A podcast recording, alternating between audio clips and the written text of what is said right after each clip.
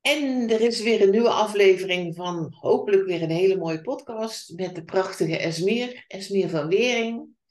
Hi! Hoi! Zij is journaliste van onder andere bij Vriendin en Vrouw, maar heeft ook mijn boek geschreven. Heeft zelf prachtige boeken geschreven en helpt andere mensen om ook zo'n mooi boek te maken. En het is steeds een feestje om met jou een podcast te doen. Ik vind het hartstikke leuk om te doen. En daarnaast ben ik ook je coach. En ik vroeg me af in deze podcast, om er maar meteen met de bottenbijl in te hakken. Ja hoor. Zijn er dingen, zijn er situaties of heb je iets wat je voelt van, oh, die vind ik wel heel fijn om te bespreken met jou in deze podcast? Ja, daar heb ik wel over nagedacht natuurlijk. En het is ook wel ter sprake gekomen eerder in coachsessies met jou. Mm-hmm. Wat een terugkerende rode draad is in mijn leven eigenlijk. En ja, fijn om dat er met jou over te kunnen hebben. Is dat ik zo snel geneigd ben om niet naar mezelf te luisteren, maar te doen en te handelen naar wat er van me verwacht wordt. Ah. Die is zo hardnekkig in mezelf. En daardoor herken ik hem niet altijd. En voordat ik het weet zit ik vast in mezelf. Ben ik mezelf aan het veroordelen. Ben ik hard voor mezelf. Ga ik voorbij mijn eigen grenzen. En dat is pas wanneer ik me daarvan bewust ben. Zit ik daar al?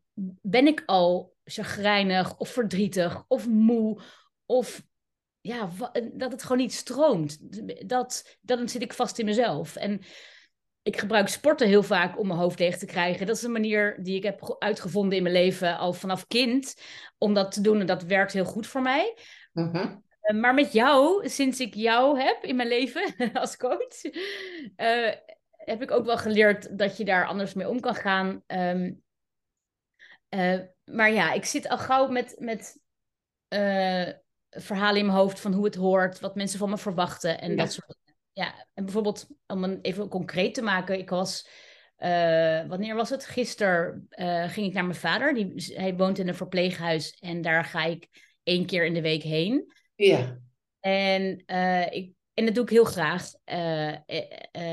Ik merkte gisteren alleen dat ik niet zo'n zin had om erheen te gaan. Huh? De zin was er gewoon wat minder. Ik had meer zin om, ik zit in een nieuw boek wat ik voor iemand schrijf en daar Ik had zoveel zin om daar mee door te gaan en door te pakken. En dat werd onderbroken voor mijn gevoel doordat ik naar mijn vader moest. Dat heb ik afgesproken, want dat kan niet spontaan. Dat werkt nou eenmaal zo dat ik dat aanmeld of dat ik dat inplan bij de familie van Dan ben ik er of zo. Oké. Dus ik dacht, ja, nu moet ik ook wel gaan. Dus het voelde niet zo heel erg fluent, waar ik daar wel daarin zat, maar op met een ander thema, ander ding. Dus toen dacht ik, ja, shit. En nu? Ja. Ja. Ik merk, ja, ik ga er dus heen. Ik ben de plichtsgetrouwe dochter die er dan heen gaat.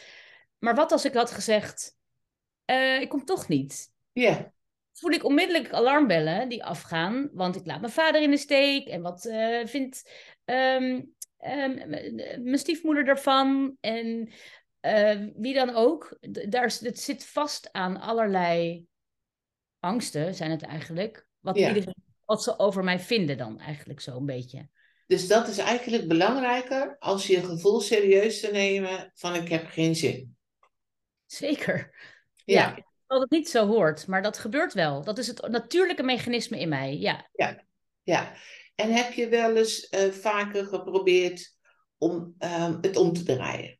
Om dus niet naar de ander te luisteren en al die stemmetjes en al die dingen die misschien aannames zijn, misschien de realiteit zijn, maar puur alleen te luisteren naar jou.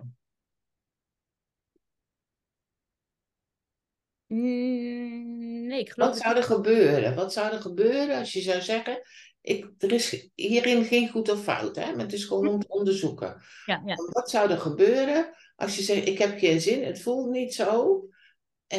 Ik zeg af. Ja, dan voel ik dat ik mijn vader laat zitten. En hoe reëel is dat? 0,0, want hij weet niet dat ik kom. En 5 minuten nadat ik weg ben, weet hij ook niet meer dat ik er was. En wat maakt dat het dan toch zo groot is? Dat je dat zo groot maakt. Dat het dus groter wordt als jouw gevoel dat je niet wil gaan. Nou, integriteit is voor mij heel belangrijk. En eerlijkheid is belangrijk. En je afspraken nakomen is voor mij heel belangrijk. Dus dat doe ik dan op dat moment op alle drie de vlakken niet voor mijn gevoel. En als dat zo belangrijk voor me is, waarom zou ik dan dat niet doen? Mm-hmm. Beetje walk your talk. Ik weet niet helemaal. Dat zit er, denk ik. Terwijl je bent eigenlijk trouw aan jezelf als je het niet doet. En integer. Ja. Zou je kunnen zeggen. Natuurlijk heeft een verhaal meerdere kanten. Hè? Het is natuurlijk niet zo van als je zegt, nou ik heb geen zin, dat je dan ook maar meteen niet dit doet of niet dat doet. Hè? Dat is niet wat we zeggen. Maar het is belangrijk om te onderzoeken van waar kan ik wel eroverheen en waar klopt die nog wel. Ik heb geen zin, maar ik doe het wel, want voor mij klopt die of voelt het toch goed om te doen omdat ik me integer voel. Of je doet het omdat je denkt van ik kan het niet maken, want dan krijg ik mijn familie over me heen, of mijn vader is teleurgesteld, of wat dan ook. Dat zijn de twee nuances. Oh, ja, nu snap ik wat je bedoelt. Die is echt heel belangrijk om onderscheid te maken. Kijk, ik vertegenwoordig niet het team wat zegt van nou, je maakt afspraken, je komt ze niet na, top. Blijven doen. Nee, dat snap ik. Zo, maar het is wel als het is omdat je de ander voor laat gaan of belangrijker vindt of bang bent voor allerlei wat dan ook. Beoordelingen, veroordelen. Ja. Dan luister je dus niet naar jou. Dan zijn die belangrijker dan jij. Ja. Dus ja. En je bent uiteindelijk wel gegaan, neem ik aan. Ja, en...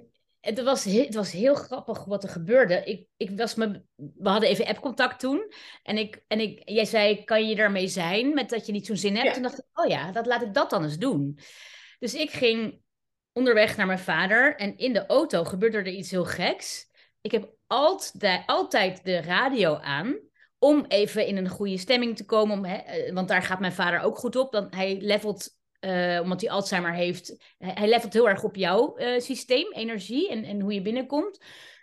Dus ik dacht, laat ik daar dan mezelf even wat betere moed geven. Want ik zat een beetje niet somber of zo. Maar meer van een beetje lomig of zo. Een beetje hangerige energie.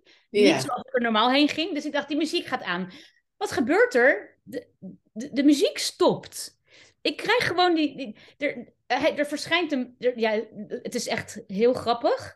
Ik weet niet hoe het kan, maar op de display van zo'n heel moderne auto leen ik van mijn vriend. En op die display stond, hallo Esmir van Wering, hoe kan ik je helpen? Serieus. Oh, wat geweldig! Ja, en ik dacht echt, ik kon meteen denken, oké, wacht even, universe is telling me something. Ik moet deze vraag aan mezelf stellen. Hoe kan ik mezelf helpen? Hoe kan ik zijn, weer jouw vraag eigenlijk, met hoe ik nu ben? Hoe kan ik zijn met wat het nu is? Dat de zin gewoon even een tweetje is of een drietje of gewoon niet zo hoog. En dat vond ik zo... Het was zo'n frappant, gek moment dat ik echt dacht, oké, wauw. Dus ik zat ineens in die acceptatie van dit is wat het is. En toen dacht ik, kan ik dan nu wel muziek weer zoeken daarna? Maar toen kwam er dus een ander display met alle zenders van christelijke FM tot weet ik veel. Niet de Radio 538, Q-Music en de standaard dingen die ik altijd heb staan. Maar die was dus helemaal weg. En het was een heel ander rijtje geworden met weet ik veel wat voor een lokale zenders. En toen dacht ik, daar heb ik geen zin in. Dus ik doe de muziek uit. Dus ik ben in stilte naar mijn vader gegaan. Ja. En doordat ik in die stilte zat, bleef ik dus bij mezelf, waar ik inschoot toen ik dacht, wauw, deze computer vraagt nu aan mij wat die voor me kan doen. En zo kwam ik in een soort sereniteit bij mijn vader aan, die meteen dat overpakte en ook heel rustig was. En we hebben denk ik 1,5 uur buiten gezeten in de schaduw onder een parasol waar hij woont. En dat was zo fijn. Oh. En ik besefte dat. En op een gegeven moment, we zaten gewoon heel erg naast elkaar. En af en toe kletsten we wat. En dan weer niet. En op een gegeven moment legde hij zijn hand op mijn hand. Want onze stoelleuningen zaten bij elkaar. En hij legde zijn hand op de mijne. En ik keek er zo naar. En En ik zag zijn oude hand zo met die huid die bijna doorzichtig is, zo broos. En daaronder mijn arm en hand en huid. En dat was zo'n mooi contrast. En die warmte. Hij zei, er gebeurde zoveel in dat moment met die handen. Yeah. Hoorde me gewoon heel erg. En toen zei ik ook tegen pap, ik ben zo blij dat je mijn vader bent. Ja. Ja, en dit... En hij zei ook, ja, ik ook. En laten we dat dan vooral nog even zo houden, zei hij. En daarmee was het ook wel weer heel grappig en mooi. En ik was hier denk ik nooit gekomen als ik die muziek hard aan had gezet, had meegezongen met Pink en was gaan in een hoge energie naar hem toe was gegaan. Want dan waren we niet bij deze stilte gekomen. Bij zo... En toen dacht ik echt, oh, wat is het toch mooi als je kan zijn met wat er is. Ja. Want dan word je geleid. En dit moment had ik nooit willen missen. Nee, prachtig. Wat mooi. Ja, mooi. Ja, echt, ja. Hè? Ja. En dan blijft tevens de vraag, wat kan je nog meer doen op het moment dus dat je merkt dat een ander de mening of een ander... Oh, ja.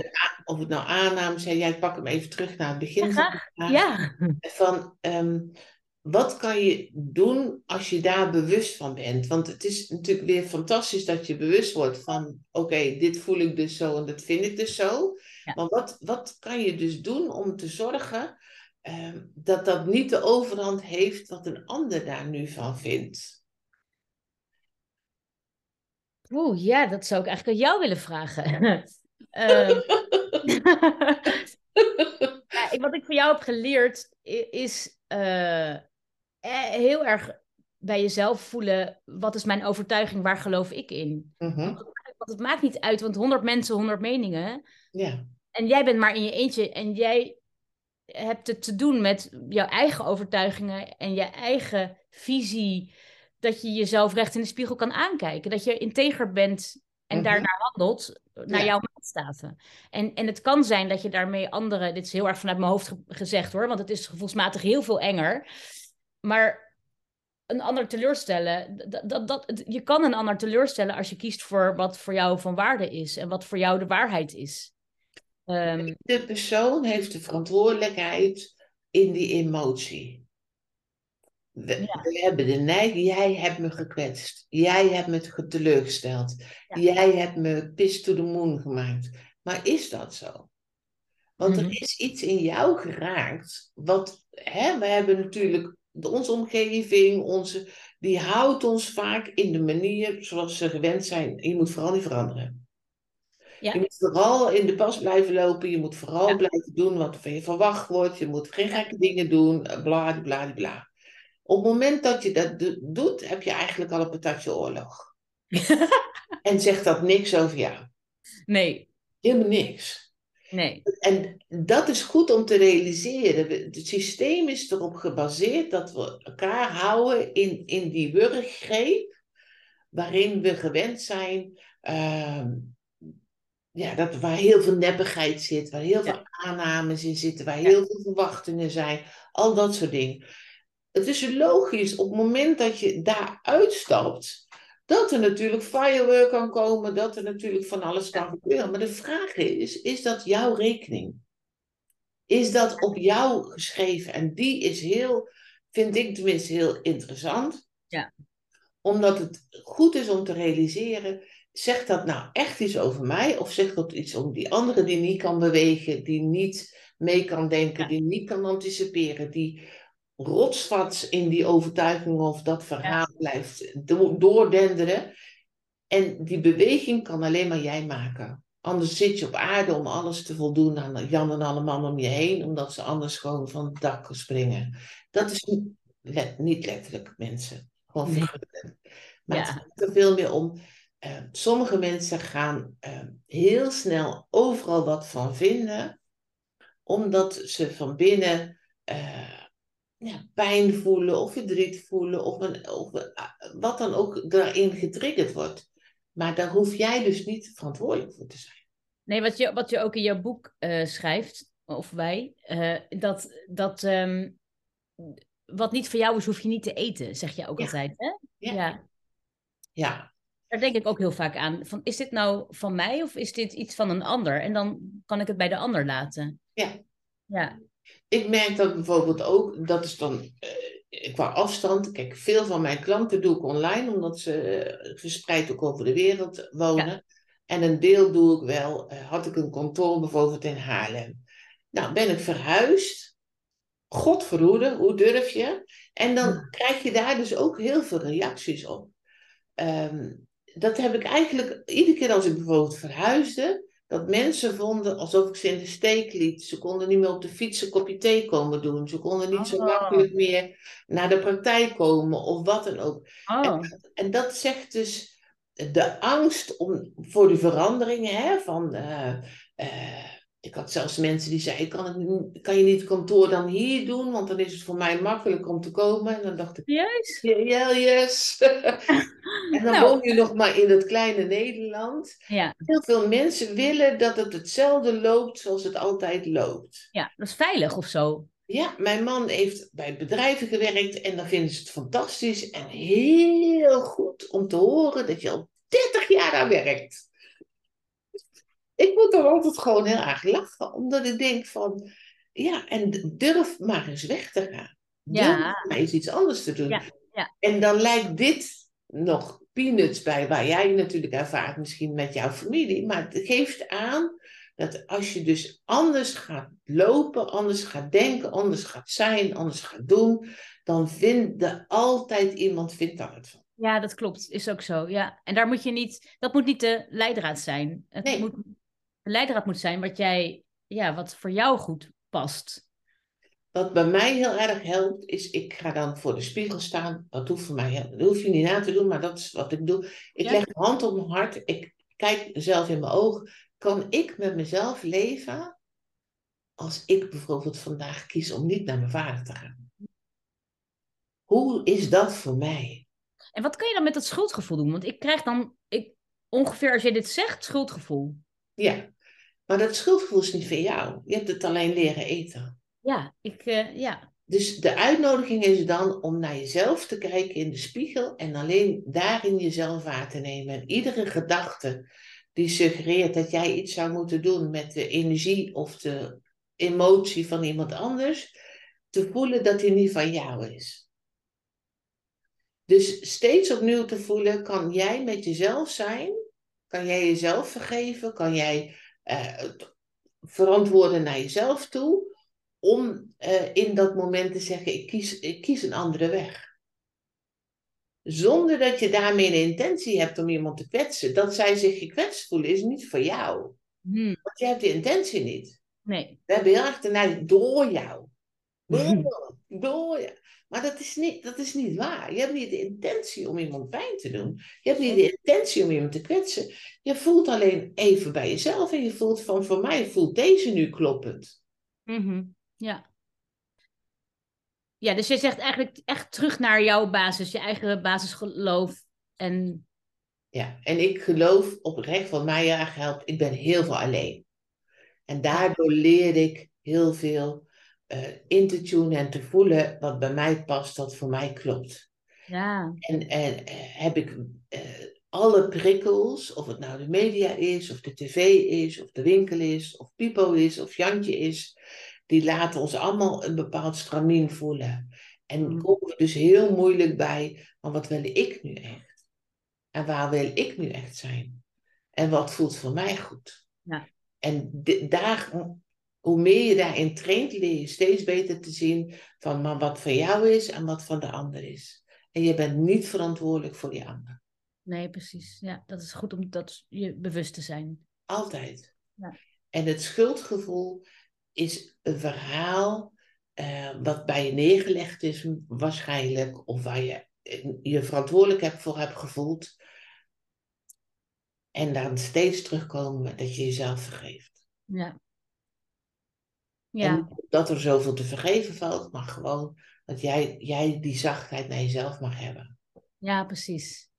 Altijd. Dat je die intentie helemaal niet hebt, inderdaad. Nee. Ja, en als iemand het anders interpreteert, als iemand het interpreteert van ja, maar We hadden dit afgesproken en nou doe je iets, een heel verhaal. Dan kan jij gewoon met de hand op je hart voelen van ja, maar voor mij klopt dat verhaal niet. Ja, precies. Ja, mooi. En die kan soms ingewikkeld zijn, omdat we vaak verweven zijn in allerlei omgevingsfactoren die ons benadrukken en we gewend zijn vanuit die bepaalde energie te voelen en dat ook bij ons wordt neergelegd. Ja. En dan is het altijd weer de uitnodiging, maar wat wil ik erin? Wat laat ik bepalen door die ander en waarin neem ik mijn eigen regie? Ja, wat bij mij vaak gebeurt als ik voel dat mijn omgeving iets van mij wil wat ik niet wil, ik ga altijd meteen vechten. Ik merk dat ik heel erg in de strijd ga. Ja. Om van alsof ik aangevallen word. Dat is helemaal niet, ook weer niet per se de intentie van die persoon. Nee. Maar dat ik met mijn vriend kan bijvoorbeeld, hij is vrij energiek. En hij kan, als hij ergens enthousiast over is, of als hij een mening ergens heel duidelijk over heeft, kan hij dat heel enthousiast of met heel veel energie en power zeggen. En ook en ik hoor dan al heel gauw dat hij mij terechtwijst, of dat hij zegt dat ik iets niet goed heb gedaan. En dan voel ik me aangevallen. En ik ga dan. Dus dat kan botsen. Dat is een mechanisme. Omdat ik ook kom van een plek van, ik ben niet goed genoeg. Ik kan het niet. En die onzekerheid is heel erg. Faalangst heb ik heel erg gehad vroeger. En daar drukt hij eigenlijk dan een beetje op met zijn energieke... ik vind dat het zo moet als hij een andere mening heeft. Terwijl van afstand kun je kijken. Hij heeft gewoon een andere mening dan ik. En dat mag. Het is zijn uitdraai. Het is zijn waarheid. En dat hoeft niet de mijne te zijn. Maar ik heb zo geleerd om... Oké, dat is dus jouw waarheid. Hoe krijg ik die dan ook in mijn waarheid? Hoe krijg ik dan zijn waarheid... dat het ook mijn waarheid wordt. Maar terwijl dat is helemaal niet de vraag. Dus dat is echt wat ik heb geleerd in mijn leven. Ja, en hoe goed is het dat je opmerkt en ook voelt dat in het hier en nu het eigenlijk niet meer nodig zou zijn om in de verdediging en in het gevecht te gaan. Maar dat is een natuurlijk mechanisme en jouw lichaam voelt zich dus daarin getriggerd. Wat je dan mag doen is zorg dragen voor dat gevoel. Dus als dat bij mij gebeurt, dan vraag ik aan mijn partner. Ik voel me nu echt heel vervelend over hoe je naar me praat. En ik heb de neiging om te denken dat ik weer iets niet goed heb gedaan. Of ik voel me dit, of ik voel me dat. Kan je me eens uitleggen wat je echt bedoelt? Oh ja. Of zou je het op een andere manier kunnen vertellen? Want ik merk dat ik in de verdediging dan schiet. En dat wil ik helemaal niet, want er valt niks te verdedigen. Ja. Ja, oh mooi. Dus echt bespreekbaar maken. Ja, het bespreekbaar maken en ook jouw gevoel dus serieus nemen. Dus niet... vinden dat het anders moet zijn. Dus ook nog niet eens jezelf op je flikker geven. Omdat je weer in de verdediging schiet. Maar dat je waarneemt wat er gebeurt. En dat teruggeeft. Want heel vaak heeft de ander die intentie helemaal niet. Nee. Maar is het jouw reactie daarop? Terwijl als je kunt vragen van... Goh, ik merk dat het me heel verdrietig maakt. Omdat ik het gevoel heb dat ik aangevallen word. Of wat het dan ook is. Dan wordt die ander ook bewust wat er gebeurt. En dan kan je weer met elkaar in gesprek komen. Ja, precies. Maar dat is een ongoing process. Maar het is mooi om bewust stil te staan bij wat er gebeurt. En te kijken van, kan ik daarin helemaal voor jezelf gaan staan? Dus als ik geen zin heb om naar mijn vader te gaan, kan ik voor mezelf zorgen daarin. Als mijn vriend me voor mijn gevoel wil overtuigen en ik ga in de verdediging, kan ik dan voelen... dat hij daarin, dat ik dat kan delen, waardoor ik anders kan gaan reageren. En als jouw lichaam meer gaat leren om er anders op te reageren, worden de triggers anders. Ja, dat merk ik wel. Dat het steeds, het is een steeds makkelijker proces. De loopjes worden steeds korter of zo. Ja. Dat ik wel merk, dit is nu wat er gebeurt. Hoe kan ik daarmee zijn? En hoe kan ik daar naar communiceren naar de ander? Ja. Ik merk dat ik met zoveel details, in de kleinste details heb gezeten. Dan was het bijvoorbeeld gewoon met vriendinnen en mensen waarvan ik hou en zo. Dat dat vriendinnetje dan bijvoorbeeld een gin tonic neemt. En dat ik dan op het terras dacht, ik wilde eigenlijk geen alcohol, maar dan doe ik ook maar een gin tonic. Weet je, dit is even een voorbeeld. Ja. Dat ik dan dacht, ik moet dan ook alcohol of zo? Weet ik, dat is al even geleden, maar ja. Om een voorbeeld te geven hoe ik heb lopen spiegelen of dit wordt er van me verwacht, of we gaan nu lekker zuipen en dan moet ik meedoen, terwijl ik helemaal niet zin heb of zo daarin op dat moment. Ja. Of we gaan al jaren met een vaste groep vrienden naar Lowlands en dat ik dan, dit jaar ga ik weer mee, maar ik ben 2 jaar... heb ik besloten om niet mee te gaan. Omdat, ja, ik vind het heel leuk, maar niet zo leuk om elk jaar daarheen te hoeven. Van mij hoeft dat niet. Maar daar heb ik een last van gehad, om dat te durven zeggen. En terwijl zijn gewoon je vrienden. Ja. En ze vinden het jammer, maar natuurlijk snappen ze het. Maar in mijn hoofd wordt het katastrofaal. Ja. Echt zo, wordt in mijn hoofd zo'n groot ding. Van wat ga ik voor ze denken? Laat ik ze in de steek. Zo, dat is echt een... Ja, en merk ook maar op als je het vertelt, hoe hoog je adem dan zit. Ja, het is spannend dan. Dat is dan echt spannend. Ja. En dat is ook de energie. En dan is het enigste wat je dan kunt zeggen, nou, dat je je hand op je buik legt en zegt, het is oké. Ja. Het mag heel spannend zijn, het is oké. Ja. En dat is meteen weer die zachtheid die je erin legt. Meteen die zachtheid en ook dat het niet anders hoeft. Je hoeft het niet makkelijker te vinden, anders te ervaren. Het mag er gewoon zijn en jij mag daarin voor jezelf zorgen. Mm-hmm. Ja, dat is altijd zo mooi om daar weer in terug te komen. Ja. Want dat voelt ook veel... Dat voelt zo fijn en zo rustig. Je komt dan ook gelijk, daar is ook de rust in jezelf. Ja, en dan stopt ook meteen het vechten. Er valt namelijk niks te vechten. Oh, mooi. Ja, oh ja, oh ja. Je mag gewoon zijn met wat er is. Zelfs ik. Iedereen. Ja, het voelt zo bevrijdend om dit met jou, dat heb ik door jouw coaching eigenlijk geleerd. En dan ben je gewoon ruim 40 plus en dan leer je dit soort dingen. En dat is... Zo fijn om dat nu te kunnen. Zeker. Zeker. Ja, het is een ongoing proces. We zijn allemaal op ontdekkingstocht. En er zijn steeds nieuwere lagen en een verdieping. En dat maakt het leven ook zo mooi. Mm-hmm. Vind ik persoonlijk. Ja, ik ook. Mag ik zeggen als ik 60 ben. Ja. Nou, ik ook met 48 vind ik. Ja, daarom. Het is heel mooi. Het is heel mooi. En ik zou ook nooit meer 20 willen zijn. Nee.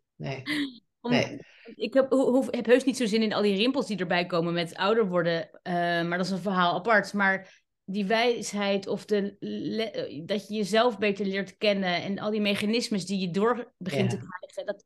Dat vind ik zo fijn. Omdat je steeds beter weet hoe je ermee kan werken. En je wordt elke keer weer opnieuw verrast. Want het leven is elke keer in een nieuw jasje hetzelfde probleem. Zeker. Maar je gaat hem steeds beter herkennen. Wat ik zeg, die loopjes worden steeds korter. En dat vind ik echt heel fijn aan ouder worden.